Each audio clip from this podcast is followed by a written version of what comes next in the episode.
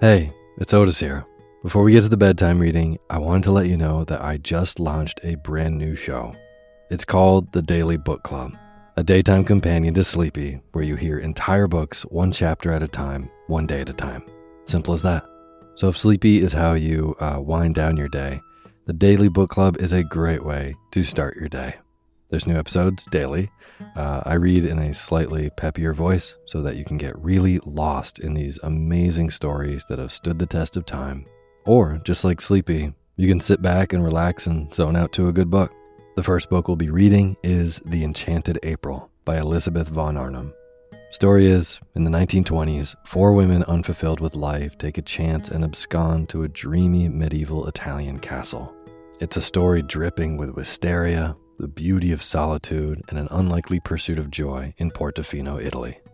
I think that this is a perfect story for the season, and you can hear it now. Find the Daily Book Club on Spotify, Apple Podcasts, and everywhere else. This show has been a long time coming, and I'm so excited to bring you even more stories. So go subscribe to the Daily Book Club to hear what happens next.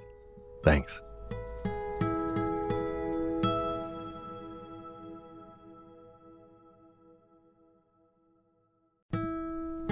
This episode of Sleepy is proudly sponsored by ButcherBox.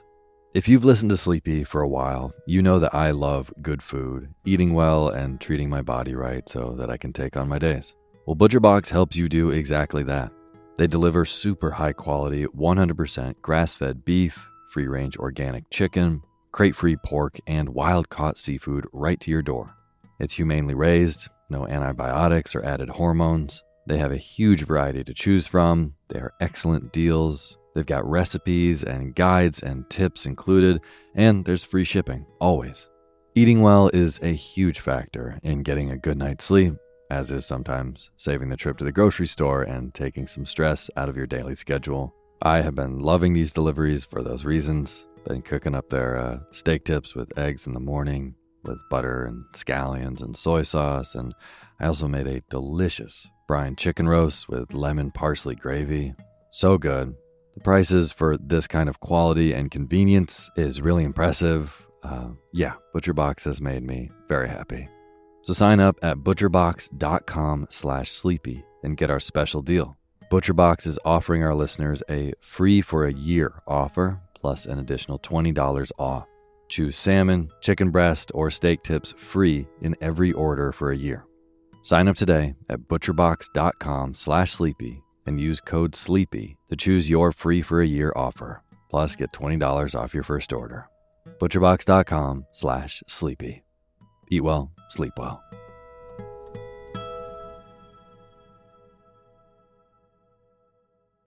When you need mealtime inspiration, it's worth shopping Kroger, where you'll find over 30,000 mouthwatering choices that excite your inner foodie. And no matter what tasty choice you make, you'll enjoy our everyday low prices, plus extra ways to save, like digital coupons worth over $600 each week. You can also save up to $1 off per gallon at the pump with fuel points. More savings and more inspiring flavors make shopping Kroger worth it every time. Kroger, fresh for everyone. Fuel restrictions apply. Hey, my name's Otis Gray, and you're listening to Sleepy. A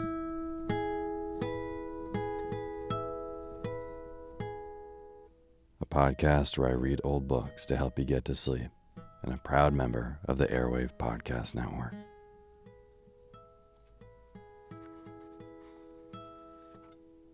I've got a nice sci fi story for you to doze off to tonight.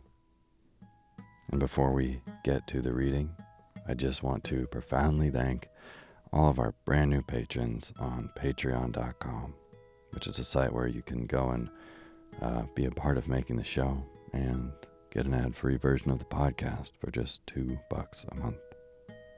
So, this week's patrons Daria, Amber Michael, Deborah Mendino, Tie Dye Runner, John, and BLC Gerbil Brain. Thank you all so, so much for being a part of making this show. I really, really, really appreciate it. And uh, I hope the show continues to uh, give you a better night's sleep. And for anyone who doesn't know, uh, all these names that I just read are brand new patrons of Sleepy on patreon.com, which is where you can go and directly support creators of the work that you like and appreciate um, and get cool perks in return. Um, like I said, uh, for $2 a month on Patreon, you get a totally ad free version of the show. Uh, for $5, you get access to the exclusive poetry feed, which is over 50 additional episodes uh, just of poetry that are not on the regular show. But no matter how much you donate, even if it's a dollar, I will read your name in the opening credits of the next show after you do. So, if you would like to be a part of making the show, have your name read in the opening credits, uh, just go to patreon.com slash sleepy radio. Thank you. And as always, the music you're hearing is by my good friend James Lepkowski, and the cover up for Sleepy is by Gracie Kanan.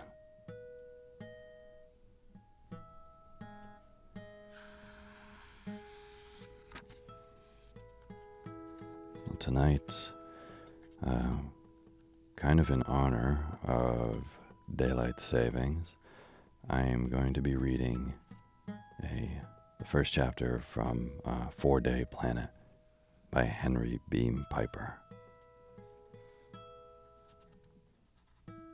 I've loved reading um, sci fi books on the show, and this one especially is um, delightfully written kind of reads like uh, the beginning of a like a heist movie or something like that. And um, yeah, I also thought the title was extremely fitting as time seems to be in flux right now with daylight savings. I personally am a huge fan of today. It's kind of one of my favorite holidays. I love having more daylight. It makes me really, really happy to just instantly gain an extra hour of sun. Weirdly enough, um, pretty much for my whole life, I've been an avid runner, and while I have very much tried to be one of those people who wakes up in the morning and runs, maybe you listening are one of those. If so, congratulations. Uh, but I have never, ever been one of those people. I love, love running at sunset with the day already behind me, having accomplished things, hopefully. And if I haven't really done anything that day, then at least I have um, my run at the end of the day to make me feel like I did something. But yeah, I always just naturally love to run at sunset in dwindling hours of the day. And um, it's funny because that pretty much changes when I run year round. So in the winter, if I'm running outside like a crazy person, which I do, I'll have to start running around, you know, three or three thirty, and in the springtime, like, you know, starting now, I'll be running a little later, around 5 or 6. And the summer, I'm perfectly content running around 7.30, 8 o'clock. So um, my days are very much dictated by the setting of the sun, and I have come to accept it and really appreciate it, which is what makes today such a lovely day for me. And I hope it is a lovely day for you too. And you got a whole extra hour of sleep last night. How cool is that? So, in honor of the shifting of time, tonight, I hope you can fall deeply asleep to Four Day Planet by Henry Beam Piper. You're going to hear the first chapter of this story read once, so you can fall deep asleep, and then it will repeat itself, so you can stay deep asleep. And now, is it time for you to fluff up your pillow just how you like it? Feel yourself melt into your bed. Get real comfortable. Close your eyes and let me read to you.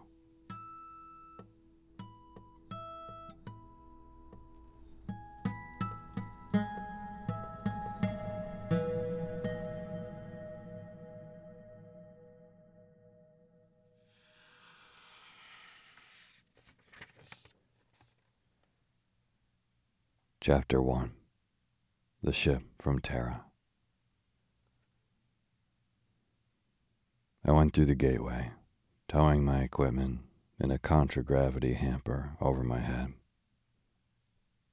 As usual, I was wondering what it would take, short of a revolution, to get the city of Port Sandor as clean and tidy and well lighted as the spaceport area.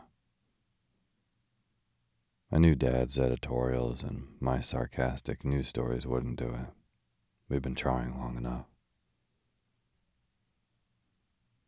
The two girls in bikinis in front of me pushed on, still gabbling about the fight one of them had with her boyfriend, and I closed up behind the half dozen monster hunters in long trousers, ankle boots, and short boat jackets with big knives on their belts.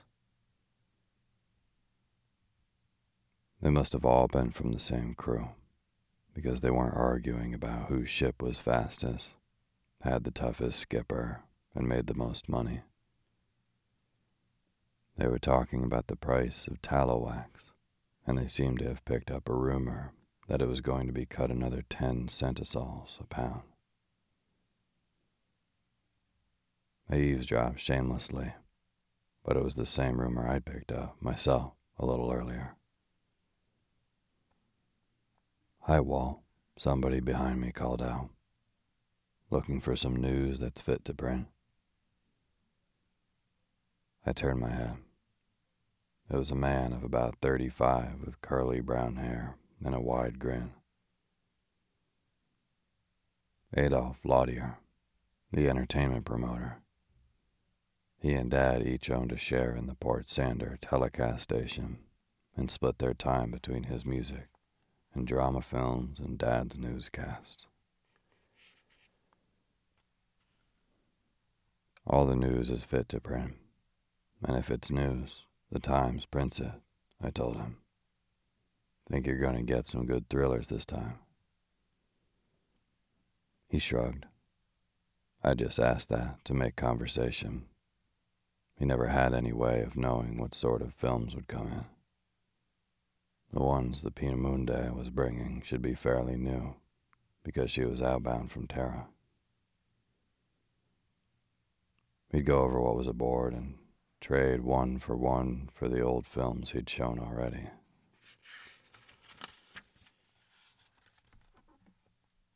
They tell me there's a real old Terran style western been showing on Voland that ought to be coming our way this time, he said.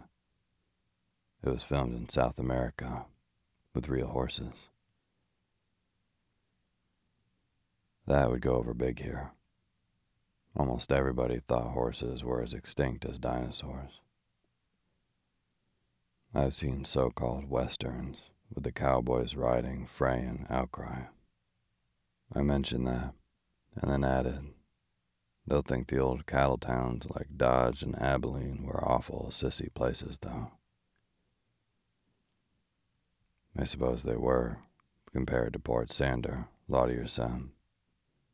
Are you going aboard to interview the distinguished visitor? Which one? I asked. Glenn Murrell or Leo Belsher? Lautier called Leo Belsher something you won't find in the dictionary, but which nobody needs to look up. The hunters ahead of us heard him and laughed. They couldn't possibly have agreed more. He was going to continue with the fascinating subject of Mr. Leo Belsher's ancestry and personal characteristics, and then bid it off short. I followed his eyes and saw old Professor Hartzenbosch, the principal of the school, approaching. Ah, here you are, Mr. Lautier, he greeted. I trust that I did not keep you waiting. Then he saw me. Why, it's Walter Boyd. How's your father, Walter? I assured him as to Dad's health and inquired about his own, and then asked him how things were going at school. As well as could be expected, he told me, and I gathered that he kept his point of expectation safely low. Then he wanted to know if I were going aboard to interview Mr. Murrell. Really, Walter, it is a wonderful thing that a famous author like Mr. Murrell had come here to write a book about our planet, he told me very seriously, and added, as an afterthought, Have you any idea where he intends on staying while he is among us? Why, yes, I admitted. After the Peenemünde radioed us their passenger list, Dad talked to him by screen and invited him to stay with us. Mr. Murrell accepted, at least until he can find quarters of his own.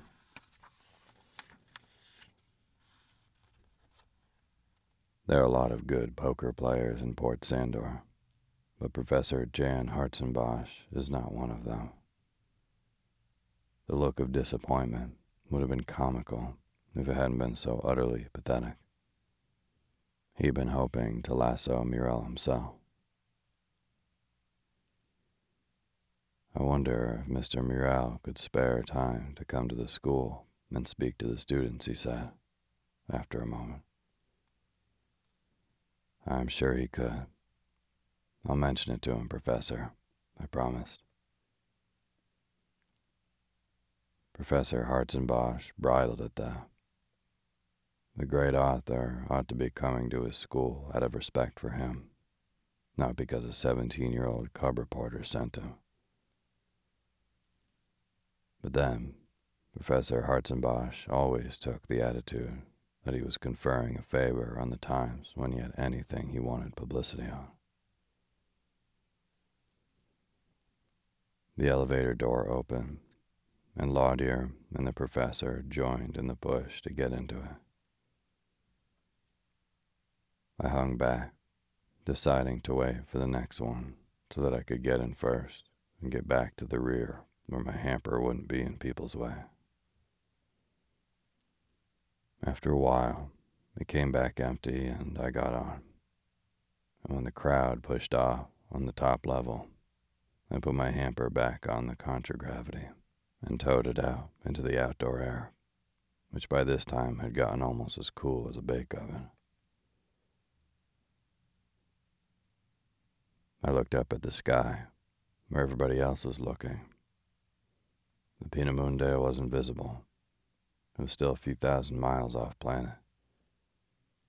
Big, ragged clouds were still blowing in from the west, very high, and the sunset was even brighter and redder than when I had seen it last ten hours before.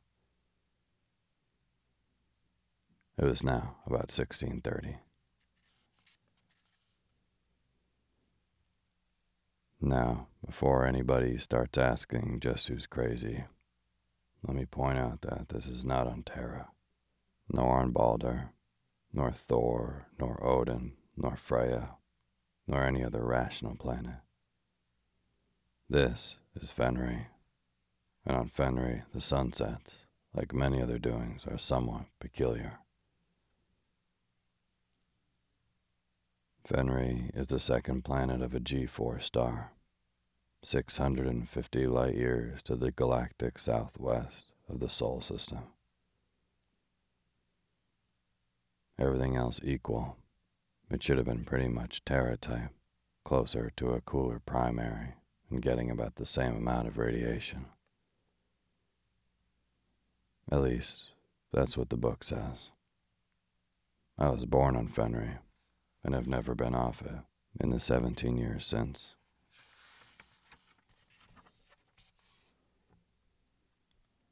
Everything else, however, is not equal.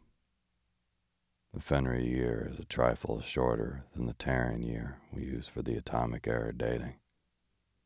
8,000 and a few odd galactic standard hours. In that time, Fenris makes almost exactly four axial rotations. This means that on one side, the sun is continuously in the sky for a thousand hours, pouring down unceasing heat, while the other side is in shadow. You sleep eight hours, and when you get up and go outside in an insulated vehicle or an extreme environment suit, you find that the shadows have moved only an inch or so, and it's that much hotter. Finally, the sun crawls down to the horizon and hangs there for a few days, periods of 24 GS hours, and then slides slowly out of sight. Then, for about a hundred hours, there is a beautiful, unfading sunset and it's really pleasant outdoors. Then it gets darker and colder until just before sunrise it gets almost cold enough to freeze CO2. Then the sun comes up and we begin all over again. You are picking up the impression, I trust, that as planets go, Fenris is nobody's bargain. It isn't a real hell planet, and spacemen haven't made a swear word out of its name, as they have with the name of fluorine atmosphere Niflheim.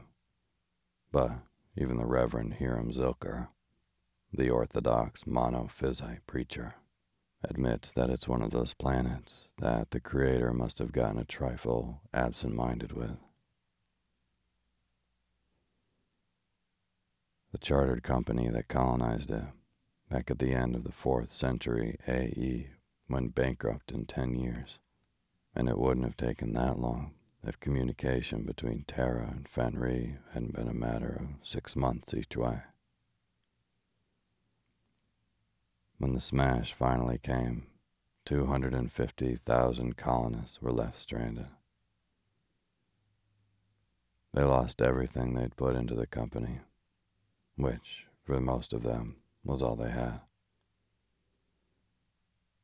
Not a few lost their lives before the Federation Space Navy could get ships here to evacuate them. But about a thousand, who were too poor to make a fresh start elsewhere and too tough for Fenris to kill, refused evacuation, took over all the equipment and installations the Fenris Company had abandoned and tried to make a living out of the planet. At least they stayed alive. There are now 20 odd thousand of us, and while we were still very poor, we were very tough, and we brag about it.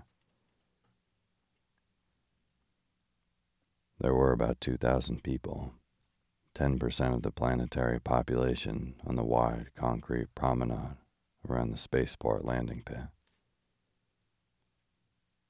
I came out among them and set down the hamper with my telecast cameras and recorders, wishing, as usual, that I could find some 10 or 12 year old kid weak minded enough to want to be a reporter when he grew up, so that I could have an apprentice to help me with my junk.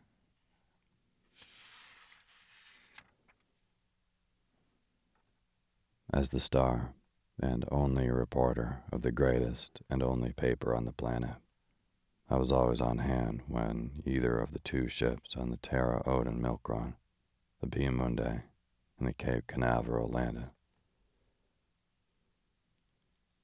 Of course, we always talk to them by screen as soon as they come out of hyperspace and into radio range and get the passenger list and a speed recording of any news they are carrying from the latest native uprising on Thor to the latest political scandal on Venus.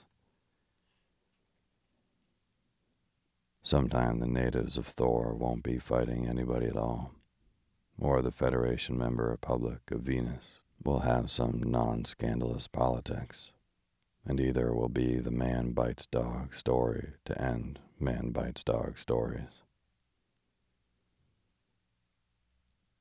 All the news is at least six months old, some more than a year. A spaceship can log a light year in 60 odd hours, but radio waves still crawl along at the same old 186,000 MPS. I still have to meet the ships. There's always something that has to be picked up personally, usually an interview with some VIP traveling through. This time, though, the big story coming in on Peenemunde was a local item. Paradox. Dad says there is no such thing. He says a paradox is either a verbal contradiction, and you get rid of it by restarting it correctly, or it's a structural contradiction, and you just call it an impossibility and let it go at that. In this case, what was coming in was a real live author who was going to write a travel book about Fenris, the planet with the four day year. Glenn Murrell, which sounded suspiciously like a nom de plume, and nobody here had ever heard of him. That was odd, too. One thing we can really be proud of here, besides the toughness of our citizens, is our public library. When people have to stay underground most of the time to avoid being fried and or frozen to death, they have a lot of time to kill. And reading is one of the cheaper, more harmless and profitable ways of doing it. And travel books are a special favorite here. I suppose because everybody is hoping to read about a worse place than Fenris. I had checked on Glenn Murrell at the library. None of the librarians had ever heard of him, and there wasn't a single mention of him in any of the big catalogs of publications. The first and obvious conclusion would be that Mr. Glenn was some swindler posing as an author. The only objection to that was that I couldn't see why any swindler would come to Fenris, or what he'd expect to swindle the Fenrisians out of. Of course, could be on the lam from somewhere. But in that case, why bother with all the cover story? Some of our better known citizens came here dodging warrants on other planets. I was still wondering about Murrell, and somebody behind me greeted me, and I turned around. It was Tom Kivelson. Tom and I are buddies when he's in poor. He's just a shade older than I am. He was 18 around noon, and my 18th birthday won't come until midnight. Fenris Standard Sundial Time. His father is Joe Kivelson, the skipper of the Javelin. Tom is a sort of junior engineer, second gunner, and about third harpooner. We went to school together, which is to say, a couple of years at Professor Hartzenbosch's, learning to read and write and put figures together. That is all the schooling anybody on Fenris gets. Although Joe Kivelson sent Tom's older sister, Linda, to school on Terra. Anybody who stays here has to dig out education for himself. Tom and I were still digging for ours. Each of us envied the other, and we weren't thinking seriously about it. I imagine that sea monster hunting was wonderfully thrilling and romantic, and Tom had the idea that being a newsman was real hot stuff. When we actually stopped to think about it, though, we realized that neither of us would trade jobs and take anything at all for Boo. Tom couldn't string together three sentences. No, one sentence together to save his life. And I'm just a town boy who likes to live in something that isn't pitching end for end every minute. Tom is about three inches taller than I am, and about 30 pounds heavier. Like all monster hunters, he's trying to grow a beard, though at present it's just a blond chin fuzz. I was surprised to see him dressed as I was, in shorts and sandals, and a white shirt and a light jacket. Ordinarily, even in town, he wears boat clothes. I looked around behind him and saw the brass tip of a scabbard under the jacket. Any time a hunter ship man doesn't have his knife on him, he isn't wearing anything else. I wondered about his being in port now. I knew Joe Kivelson wouldn't bring his ship in just to meet the Peenemünde, with only a couple of hundred hours hunting left till the storms and the coal. I thought you were down in the South Ocean, I said. There's going to be a special meeting of the co op, he said. We only heard about it last evening. By which he meant after 1800 of the previous Galactic Standard Day.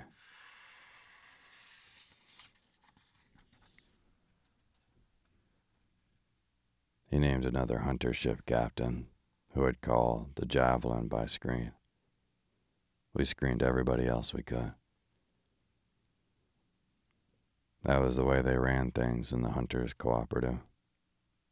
Steve Ravik would wait till everybody had their ships down on the coast of Herman Reuch's land, and then he would call a meeting and pack it with his stooges and hooligans and get anything he wanted voted through.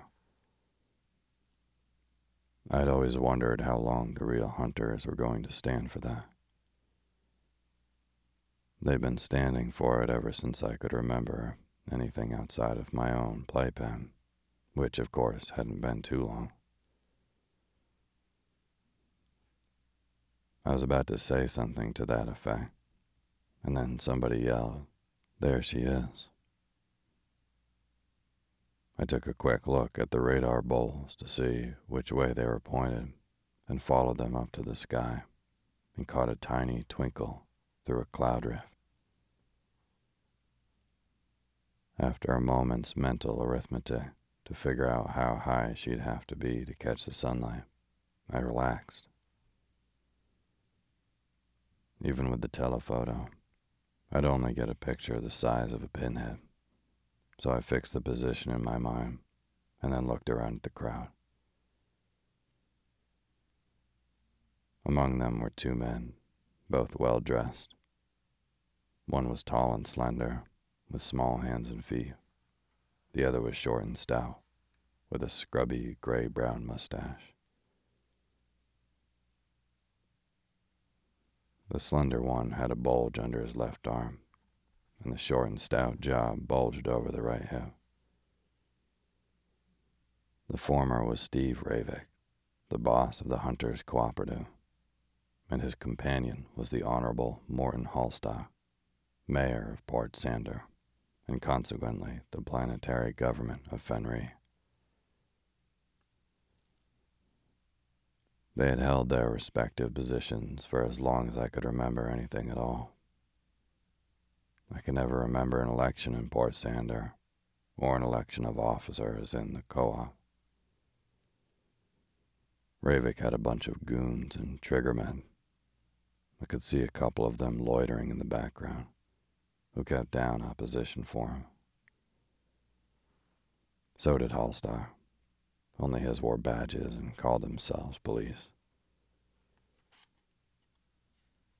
Once in a while, Dad would write a blistering editorial about one or the other, or both of them. Whenever he did, I would put my gun on, and so would Julio Cubana, the one legged compositor who was the third member of the Time staff, and we would take turns making sure nobody got behind Dad's back. Nothing ever happened, though, and that always rather hurt me. Those two racketeers were in so tight, they didn't need to care what the Times printed or cast about them. Hallstock glanced over in my direction and said something to Ravik. Ravik gave a sneering laugh, and then he crushed out the cigarette he was smoking on the palm of his left hand That was a regular trick of his, showing how tough he was. Dad says that when you see somebody showing off, ask yourself whether he's trying to impress other people or himself. I wondered which was the case with Steve Ravik. Then I looked up again. The Peenemünde was coming down as fast as she could without overheating from atmosphere friction. She was almost buckshot size to the naked eye, and a couple of tugs were getting ready to go up and meet her. I got the telephoto camera out of the hamper, checked it, and aimed it. It has a shoulder stock and hand grips and a trigger like a submachine gun. I caught the ship and the finder and squeezed the trigger for a couple of seconds. It would be about five minutes till the tugs got to her and anything else happened, so I put down the camera and looked around. Coming through the crowd, walking as though the concrete under him was pitching and rolling like a ship's deck on contragravity in a storm, was Bish Ware. He got sight of us, waved, overbalanced himself and recovered, and then changed course to starboard and bore down on us. He was carrying about his usual cargo, and as usual the manifest would read, Balder Honey Rum from Harry Wong's bar. Bish wasn't his real name. Neither, I suspected, was Ware. When he first landed on Fenris, some five years ago, somebody had nicknamed him the Bishop, and before long that had gotten cut to one syllable. He looked like a bishop, or at least like what anybody who's never seen a bishop outside of a screenplay would think a bishop looked like. He was a big man, not fat, but tall and portly. He had a ruddy face that always wore an expression of benevolent wisdom, and the more cargo he took on, the wiser and more benevolent he looked. He had iron gray hair, but he wasn't old. You could tell that by the backs of his hands. They weren't wrinkled or crepey, and the veins didn't protrude. And drunk or sober, Though I never remembered seeing him in the latter condition, he had the fastest reflexes of anybody I knew. I saw him once, standing at the bar in Harry Wong's, knock over an open bottle with his left elbow. He spun half around, grabbed it by the neck, and set it up, all in one motion, without spilling a drop, and he went on talking as though nothing had happened.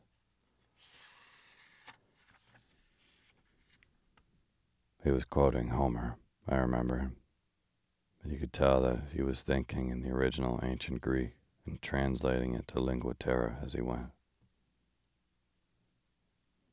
He was always dressed as he was now, in a conservative black suit, the jacket a trifle longer than usual, and a black neckcloth with an Uller organic opal pin. He didn't work at anything, but quarterly, once every planetary day. A draft on the banking cartel would come in for him, and he'd deposit it with Port Sandor Fidelity and Trust. If anybody was unmannerly enough to ask him about it, he always said that he had a rich uncle on Terra. When I was a kid, well, more of a kid than I am now, I used to believe he really was a bishop. Unfrocked, of course, or ungaitered, or whatever they call it when they give a bishop the heave ho. A lot of people who weren't kids still believed that, and they blamed him on every denomination from Anglicans to Zen Buddhists, not even missing the Satanists, and there were all sorts of theories about what he'd done to get excommunicated the mildest of which was that somewhere there was a cathedral standing unfinished because he'd hypered out with the building fund. It was generally agreed that his ecclesiastical organization was paying him to stay out there in the boondocks where he wouldn't cause them further embarrassment. I was pretty sure myself that he was being paid by somebody, probably his family, to stay out of sight. The colonial planets are full of that sort of remittance men. Bish and I were pretty good friends. There were certain old ladies, of both sexes and all ages, of whom Professor Hartzenbosch was an example, who took Dad to task occasionally for letting me associate with him. Dad simply ignored them. As long as I was going to be a reporter, I'd have to have news sources, and Bish was a dandy. He knew all the disreputable characters in town, which saved me having to associate with all of them. And it is sad but true that you get very few news stories in Sunday school. Far from fearing that Bish would be a bad influence on me, he rather hoped I'd be a good one on Bish. I had that in mind too, if I could think of any way of managing it. Bish had been a good man once. He still was, except for one thing. You could tell that before he'd started drinking, he'd really been somebody, somewhere. Then something pretty bad must have happened to him, and now he was there on Fenris, trying to hide from it behind a bottle.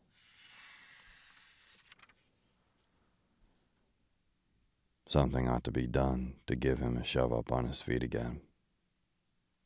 I hate waste, and a man of the sort he must have been turning himself into the rumpet he was now was waste of the worst kind. It would take a lot of doing, though, and careful tactical planning.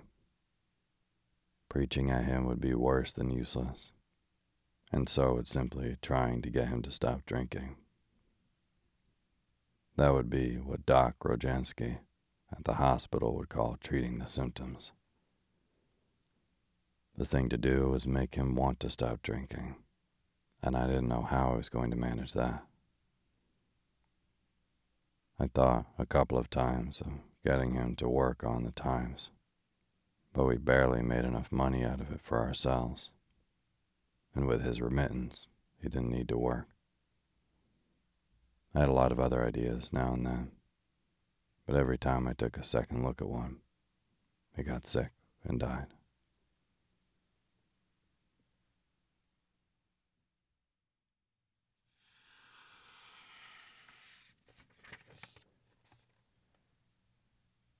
Chapter 1 The Ship from Terra. I went through the gateway, towing my equipment in a contragravity hamper over my head. As usual, I was wondering what it would take, short of a revolution, to get the city of Port Sandor as clean and tidy and well lighted as the spaceport area. I knew Dad's editorials and my sarcastic news stories wouldn't do it. We've been trying long enough.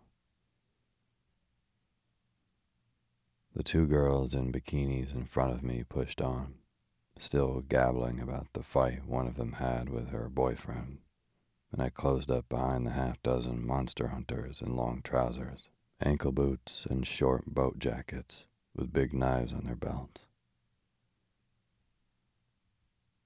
They must have all been from the same crew, because they weren't arguing about whose ship was fastest, had the toughest skipper, and made the most money.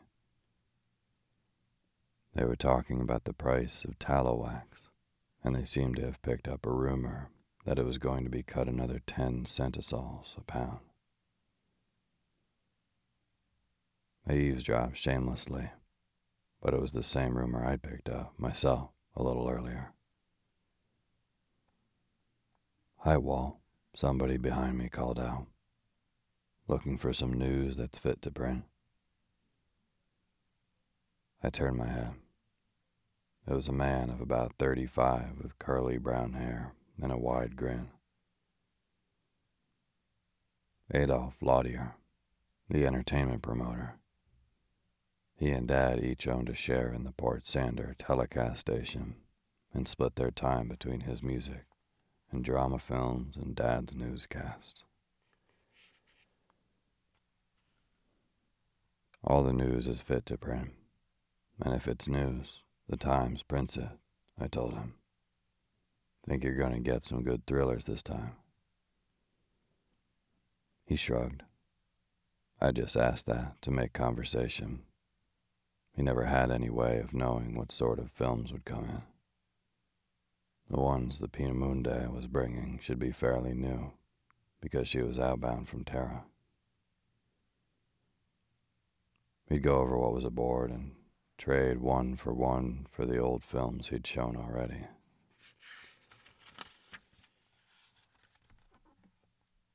They tell me there's a real old Terran style western been showing on Volan that ought to be coming our way this time, he said. It was filmed in South America with real horses. That would go over big here. Almost everybody thought horses were as extinct as dinosaurs. I've seen so called westerns with the cowboys riding Frey and Outcry. I mentioned that, and then added, They'll think the old cattle towns like Dodge and Abilene were awful sissy places, though. I suppose they were, compared to Port Sandor, Lautier said. Are you going aboard to interview the distinguished visitor?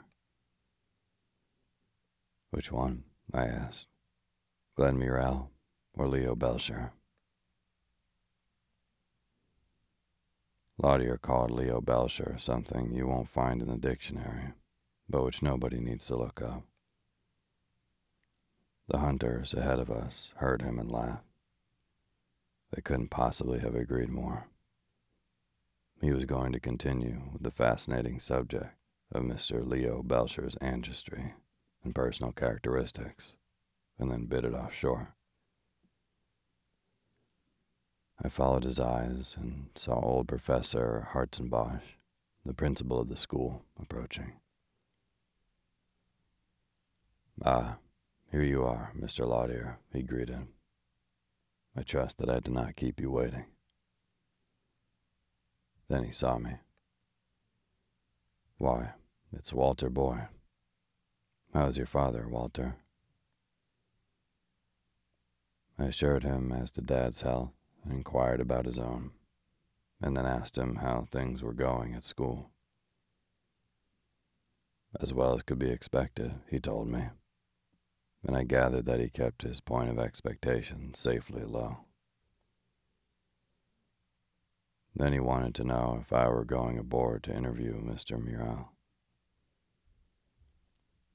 Really, Walter, it is a wonderful thing that a famous author like Mr. Murrell had come here to write a book about our planet, he told me very seriously, and added, as an afterthought, Have you any idea where he intends on staying while he is among us?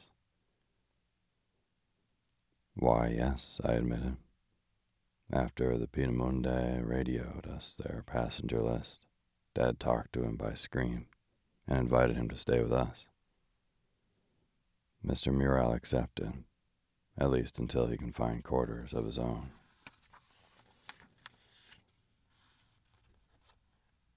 There are a lot of good poker players in Port Sandor, but Professor Jan Hartzenbosch is not one of them. The look of disappointment would have been comical if it hadn't been so utterly pathetic. He'd been hoping to lasso Murrell himself. I wonder if Mr. Murrell could spare time to come to the school and speak to the students, he said, after a moment. I'm sure he could. I'll mention it to him, Professor, I promised. Professor Hartzenbosch bridled at that. The great author ought to be coming to his school out of respect for him, not because a 17 year old cub reporter sent him. But then, Professor Hartzenbosch always took the attitude that he was conferring a favor on the Times when he had anything he wanted publicity on. The elevator door opened, and Lautier and the professor joined in the push to get into it. I hung back, deciding to wait for the next one so that I could get in first and get back to the rear where my hamper wouldn't be in people's way. After a while, it came back empty and I got on. And when the crowd pushed off on the top level, I put my hamper back on the contragravity and towed it out into the outdoor air, which by this time had gotten almost as cool as a bake oven. I looked up at the sky, where everybody else was looking. The Peenemünde wasn't visible. It was still a few thousand miles off planet. Big, ragged clouds were still blowing in from the west, very high, and the sunset was even brighter and redder than when I had seen it last ten hours before. It was now about 1630. Now, before anybody starts asking just who's crazy, let me point out that this is not on Terra, nor on Balder, nor Thor, nor Odin, nor Freya, nor any other rational planet. This is Fenris, and on Fenris the sunsets, like many other doings, are somewhat peculiar. Fenris is the second planet of a G4 star, 650 light years to the galactic southwest of the Sol system. Everything else equal, it should have been pretty much Terra type, closer to a cooler primary and getting about the same amount of radiation. At least, that's what the book says. I was born on Fenris and have never been off it in the 17 years since.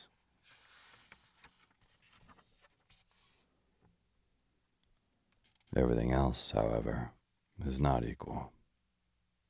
The Fenris year is a trifle shorter than the Terran year we use for the atomic era dating. 8,000 and a few odd galactic standard hours.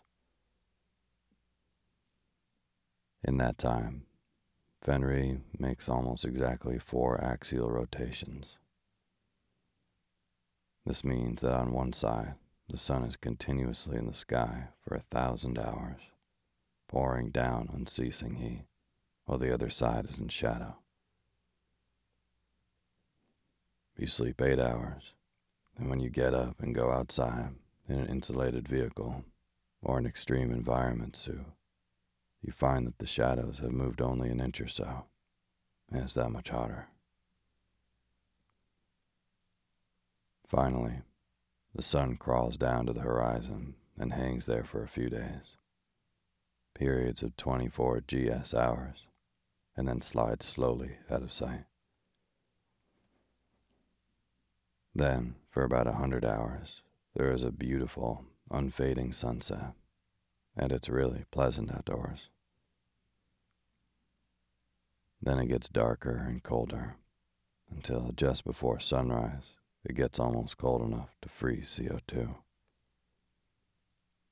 Then the sun comes up, and we begin all over again.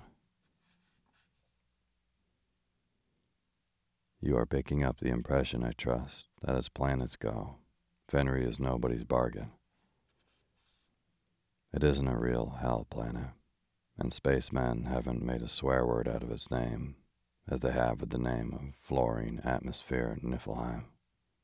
But even the Reverend Hiram Zilker, the Orthodox monophysite preacher, admits that it's one of those planets that the Creator must have gotten a trifle absent minded with.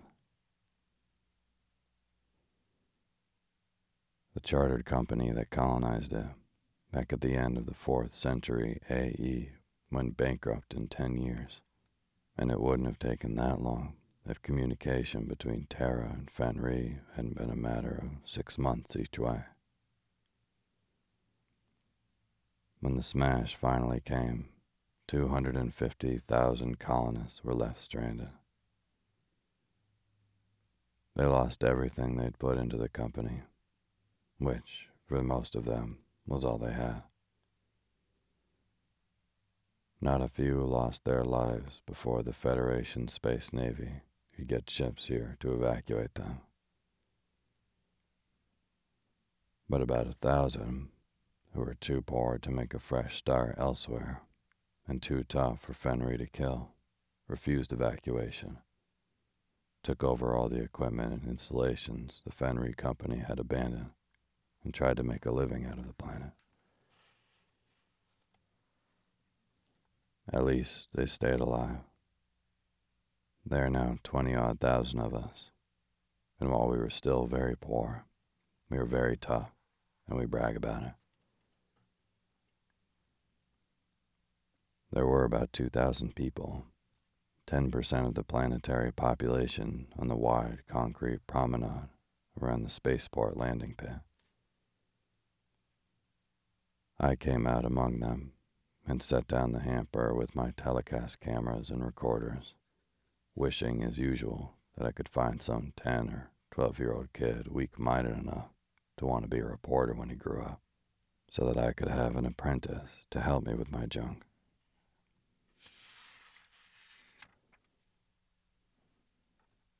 As the star and only reporter of the greatest and only paper on the planet, I was always on hand when either of the two ships on the Terra Odin milk run, the Peenemünde and the Cape Canaveral landed. Of course, we always talk to them by screen as soon as they come out of hyperspace and into radio range and get the passenger list and a speed recording of any news they are carrying, from the latest native uprising on Thor to the latest political scandal on Venus.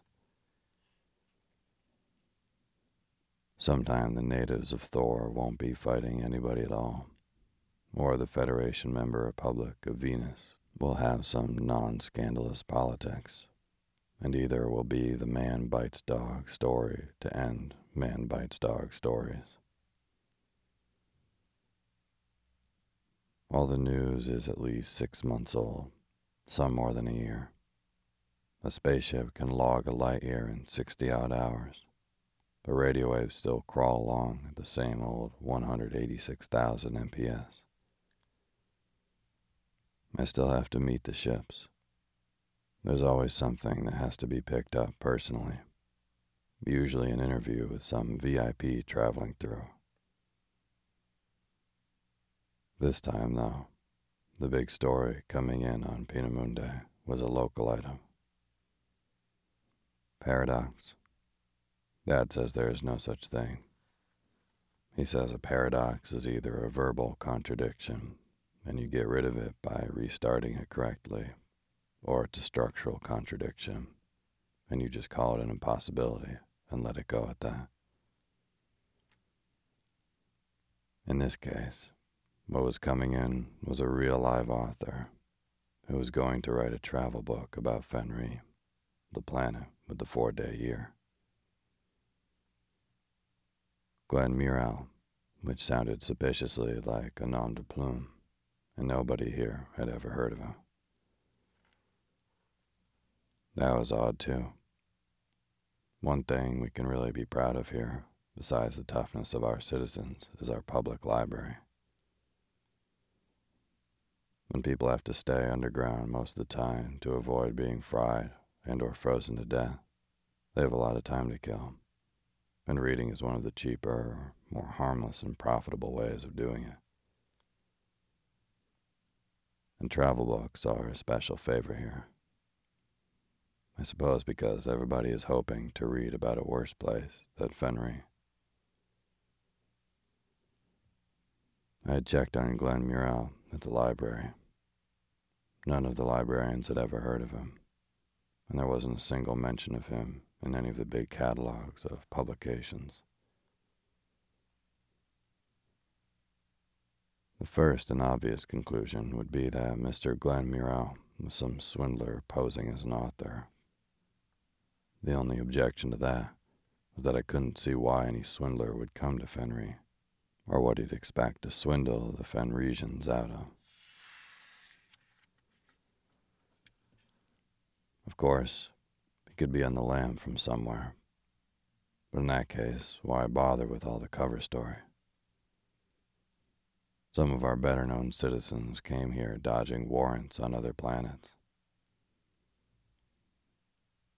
I was still wondering about Murrell, and somebody behind me greeted me, and I turned around. It was Tom Kivelson. Tom and I are buddies when he's in port. He's just a shade older than I am. He was 18 around noon, and my 18th birthday won't come until midnight. Fenris Standard Sundial Time. His father is Joe Kivelson, the skipper of the Javelin. Tom is a sort of junior engineer, second gunner, and about third harpooner. We went to school together, which is to say, a couple of years at Professor Hartzenbosch's, learning to read and write and put figures together. That is all the schooling anybody on Fenris gets. Although Joe Kivelson sent Tom's older sister, Linda, to school on Terra. Anybody who stays here has to dig out education for himself. Tom and I were still digging for ours. Each of us envied the other, and we weren't thinking seriously about it. I imagine that sea monster hunting was wonderfully thrilling and romantic, and Tom had the idea that being a newsman was real hot stuff. When we actually stopped to think about it, though, we realized that neither of us would trade jobs and take anything at all for Boo. Tom couldn't string together three sentences, no, one sentence together to save his life and I'm just a town boy who likes to live in something that isn't pitching end for end every minute. Tom is about three inches taller than I am, and about 30 pounds heavier. Like all monster hunters, he's trying to grow a beard, though at present it's just a blonde chin fuzz. I was surprised to see him dressed as I was, in shorts and sandals and a white shirt and a light jacket. Ordinarily, even in town, he wears boat clothes. I looked around behind him and saw the brass tip of a scabbard under the jacket. Any time a hunter ship man doesn't have his knife on him, he isn't wearing anything else. I wondered about his being in port now. I knew Joe Kivelson wouldn't bring his ship in just to meet the Peenemünde, with only a couple of hundred hours hunting left till the storms and the cold. I thought you were down in the South Ocean, I said. There's going to be a special meeting of the co op, he said. We only heard about it last evening. By which he meant after 1800 of the previous Galactic Standard Day.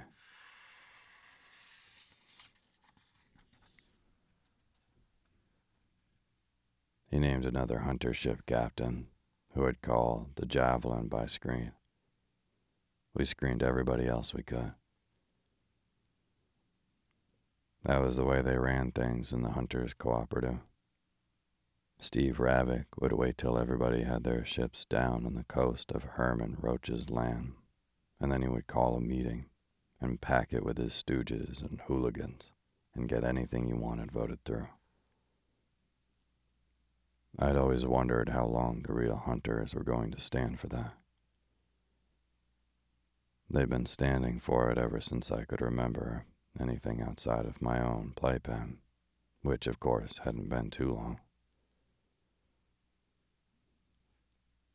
I was about to say something to that effect, and then somebody yelled, There she is.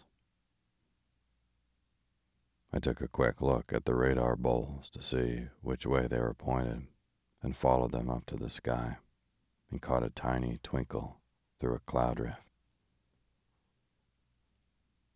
After a moment's mental arithmetic to figure out how high she'd have to be to catch the sunlight, I relaxed. Even with the telephoto, I'd only get a picture the size of a pinhead so I fixed the position in my mind and then looked around at the crowd. Among them were two men, both well dressed. One was tall and slender, with small hands and feet. The other was short and stout, with a scrubby gray brown mustache. The slender one had a bulge under his left arm and the short and stout jaw bulged over the right hip.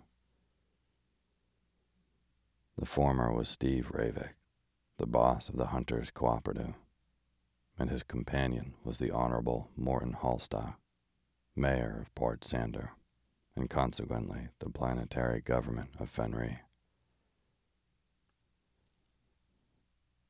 They had held their respective positions for as long as I could remember anything at all.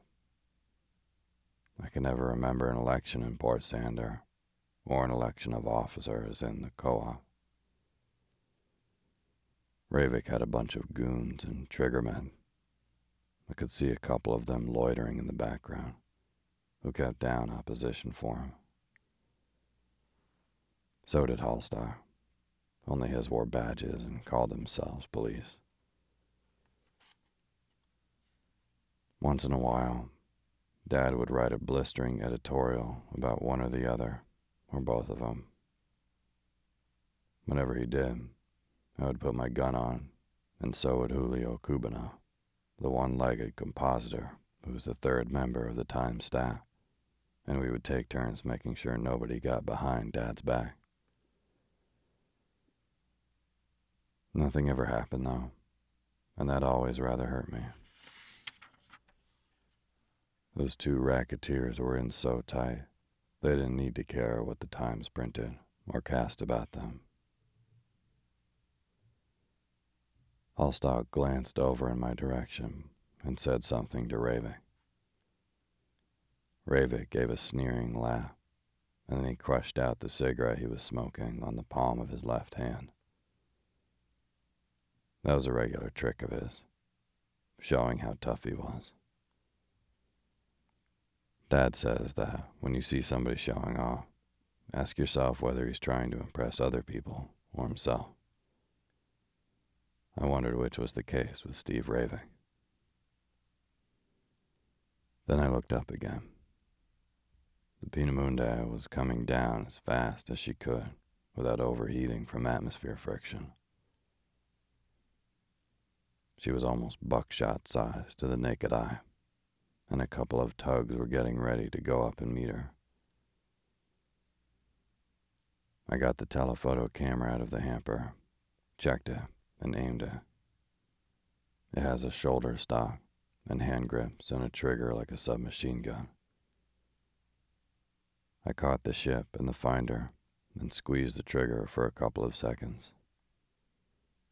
It would be about five minutes till the tugs got to her and anything else happened so I put down the camera and looked around. Coming through the crowd, walking as though the concrete under him was pitching and rolling like a ship's deck on contragravity in a storm, was Bish Ware. He caught sight of us, waved, overbalanced himself and recovered, and then changed course to starboard and bore down on us.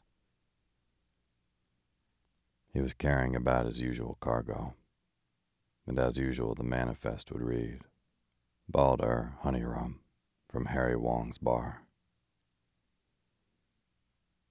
Bish wasn't his real name. Neither, I suspected, was Ware. When he first landed on Fenris, some five years ago, somebody had nicknamed him the Bishop, and before long that had gotten cut to one syllable. He looked like a bishop, or at least like what anybody who's never seen a bishop outside of a screenplay would think a bishop looked like. He was a big man, not fat, but tall and portly. He had a ruddy face that always wore an expression of benevolent wisdom, and the more cargo he took on, the wiser and more benevolent he looked. He had iron gray hair, but he wasn't old. You could tell that by the backs of his hands. They weren't wrinkled or crepey, and the veins didn't protrude. And drunk or sober, though I never remembered seeing him in the latter condition, he had the fastest reflexes of anybody I knew. I saw him once standing at the bar in Harry Wong's, knock over an open bottle with his left elbow. He spun half around, grabbed it by the neck, and set it up, all in one motion, without spilling a drop. And he went on talking as though nothing had happened.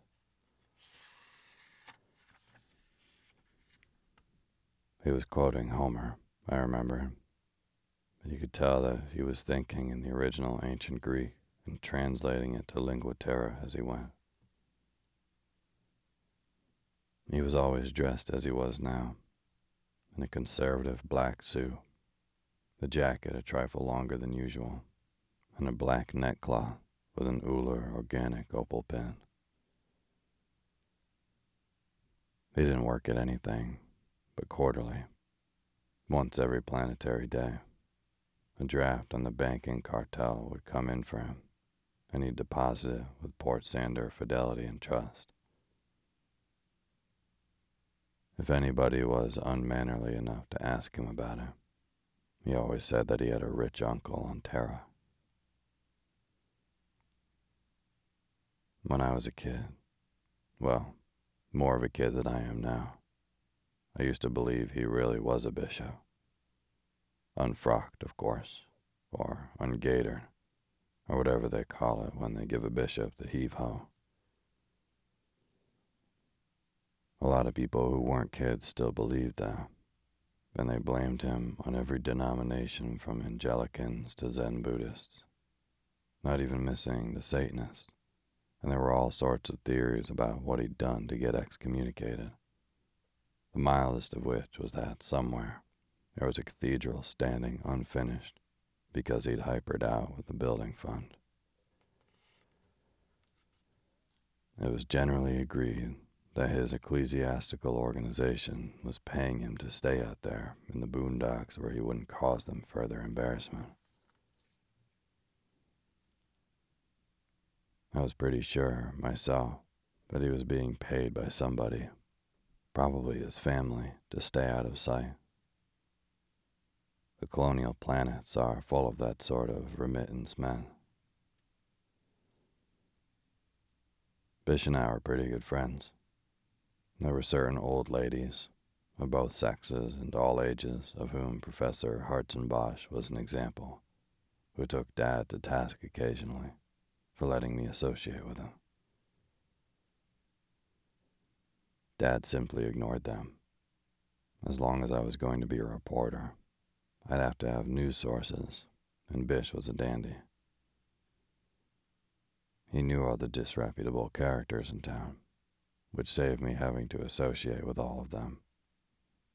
And it is sad but true that you get very few news stories in Sunday school.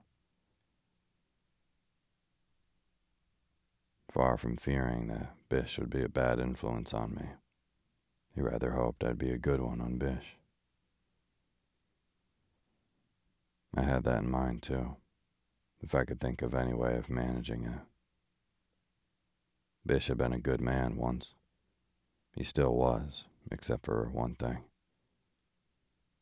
You could tell that before he'd started drinking, he'd really been somebody, somewhere. Then something pretty bad must have happened to him, and now he was there on Fenris, trying to hide from it behind a bottle.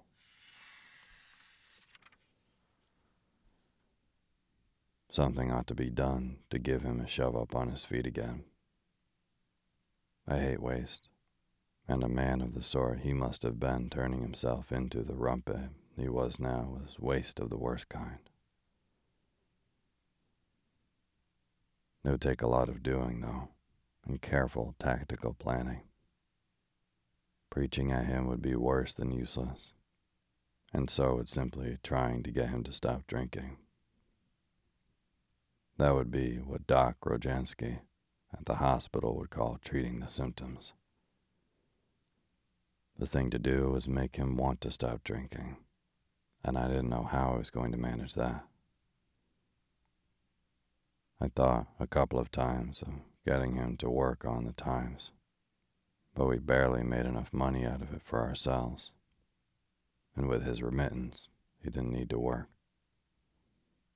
I had a lot of other ideas now and then, but every time I took a second look at one, it got sick and died.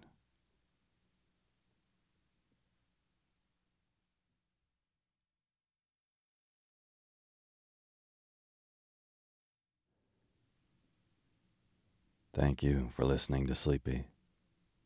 Good night.